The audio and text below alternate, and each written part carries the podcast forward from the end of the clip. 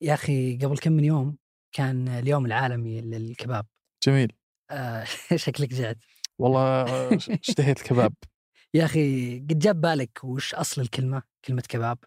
لا والله كذا بس ما اسمعها، تحسها تركي كذا. يا أخي قريت أنا بعض المراجع أنها كانت ترجح أن الاسم جاء من كلمة كبابو. أوكي. اللي هي أصلها أرامي سوري. جميل. واللي معناها لحم محروق، وانتقلت الاسم كباب بسبب العلاقات التجارية مع العرب والأشوريين، وتغير اسمها الكباب اللي نعرفه. وكان شكلها بذاك الوقت كور لحم، يعني بزي نفس شكل الحين اللي نشوفه، أوصال. عجيب، زي الميت بولز بالضبط. هذا بودكاست الفجر من 8، بودكاست فجر كل يوم نسرد لكم فيه سياق الأخبار اللي تهمكم. معكم أنا فهد البراك، وأنا فهد الخنين.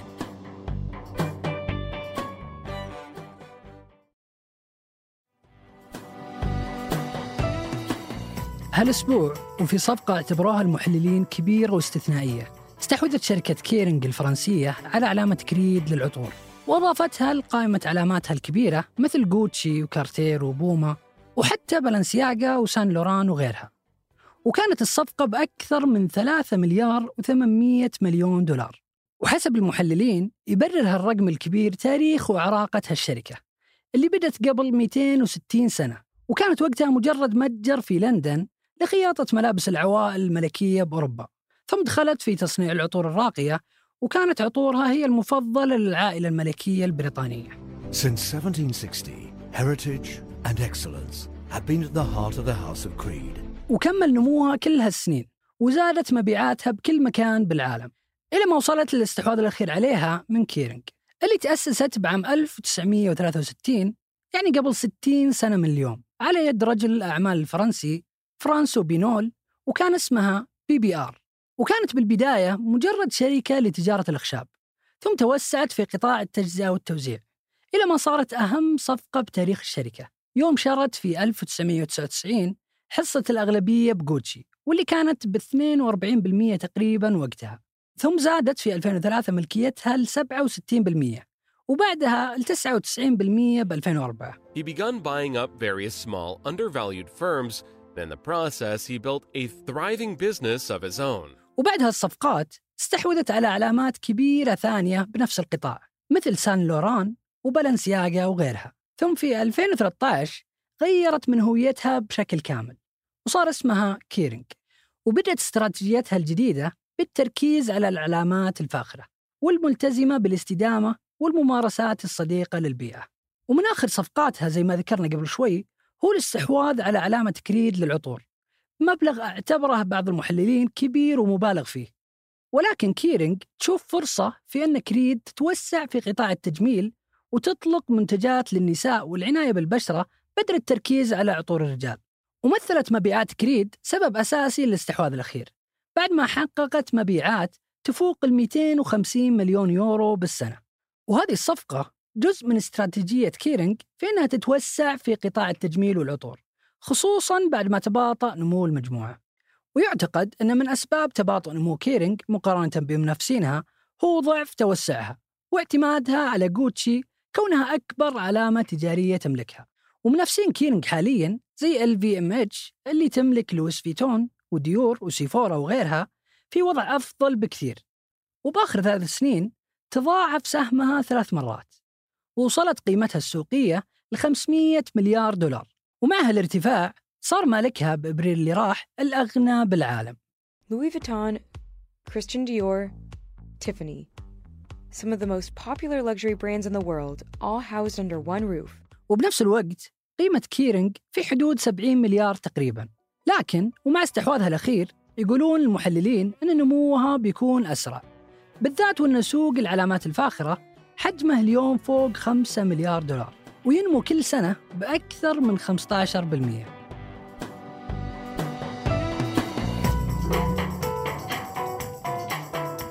وقبل ننهي الحلقة هذه أخبار على السريع.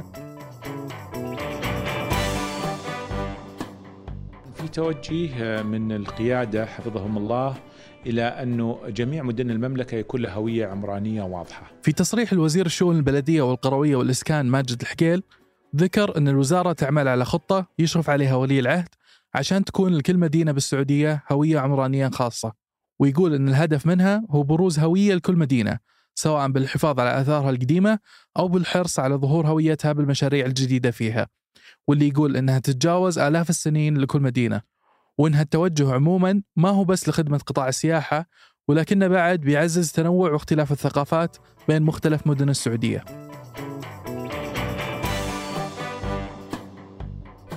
ومع استمرار ظهور استخدامات وتطبيقات جديدة للذكاء الاصطناعي بأكثر من قطاع، جربت أحد شركات التجارة الإلكترونية الهندية دوكان اللي تقدم متاجر إلكترونية جاهزة مثل زد وسلة وغيرهم أنها تستخدم الذكاء الاصطناعي بدل 90% من موظفين خدمة العملاء فيها، فسووا تطبيق محادثة يرد على استفسارات العملاء ويعالج المشاكل اللي يواجهونها. وحسب الرئيس التنفيذي جابت التجربة نتائج أفضل بكثير من اللي توقعوه، فقدروا مثلا أنهم يقللون وقت الانتظار إلى ما يدخل الموظف على محادثة العميل من دقيقة و44 ثانية إلى رد فوري، والأهم معدل وقت معالجة المشكلة نزل من 2.25 ساعة إلى 3 دقائق. ويقول أنهم قدروا بسبب هالخطوة يوفرون 85% من تكاليف الدعم الفني، ويعتبرها مثال ناجح لاستخدام الشركات الذكاء الاصطناعي بعملياتها.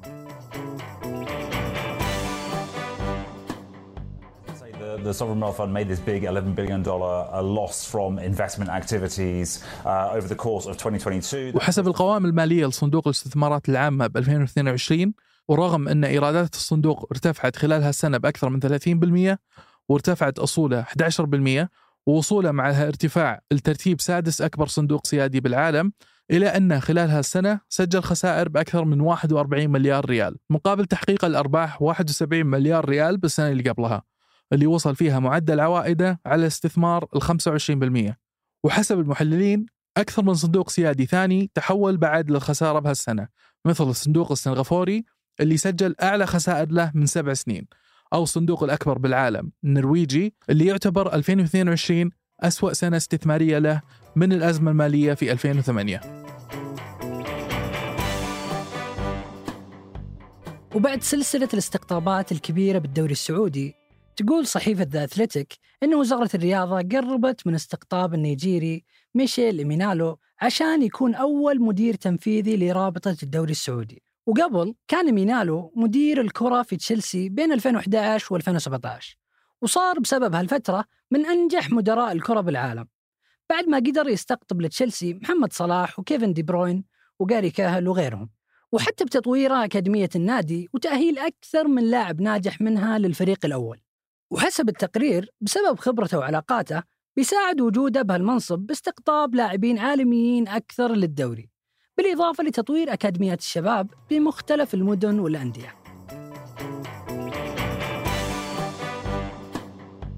وفي فرنسا هدد وزير الشؤون الرقمية بحظر تويتر بأوروبا كاملة لو ما التزمت بقوانين الاتحاد الأوروبي الجديدة، مثل قانون الخدمات الرقمية اللي مرره البرلمان الأوروبي وبيبدأ بعد 1 شهر و10 أيام من اليوم.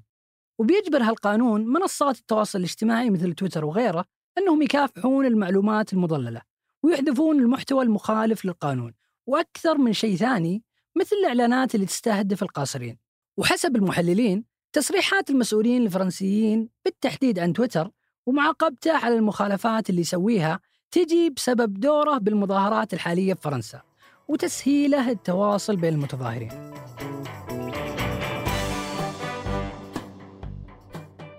You've had a fantastic first full season at Newcastle United, first cup final in 24 years, now qualifying for the Champions League. Did you expect to achieve either of those things quite so quickly? وبتقرير جديد من بلومبرغ، يخطط صندوق الاستثمارات العامة يشتري نادي أوروبي كبير من أحد الدوريات الخمسة، الإنجليزي والإيطالي والإسباني والألماني والفرنسي. وتجي هالخطوة بعد أقل من أسبوع على قرار اتحاد كرة القدم الأوروبي بالسماح للأندية المملوكة للمستثمرين بدخوله بطولاته مثل الاتحاد الأوروبي، حتى لو كانوا يملكون حصص في أندية ثانية مثل نيوكاسل بحالة صندوق الاستثمارات العامة، اللي تقول التقارير إن نجاح تجربتها فيه ورجوع النادي لدوري أبطال أوروبا بعد غياب أكثر من 20 سنة عنه بيحفز الصندوق يكرر تجربته مع نوادي أكثر.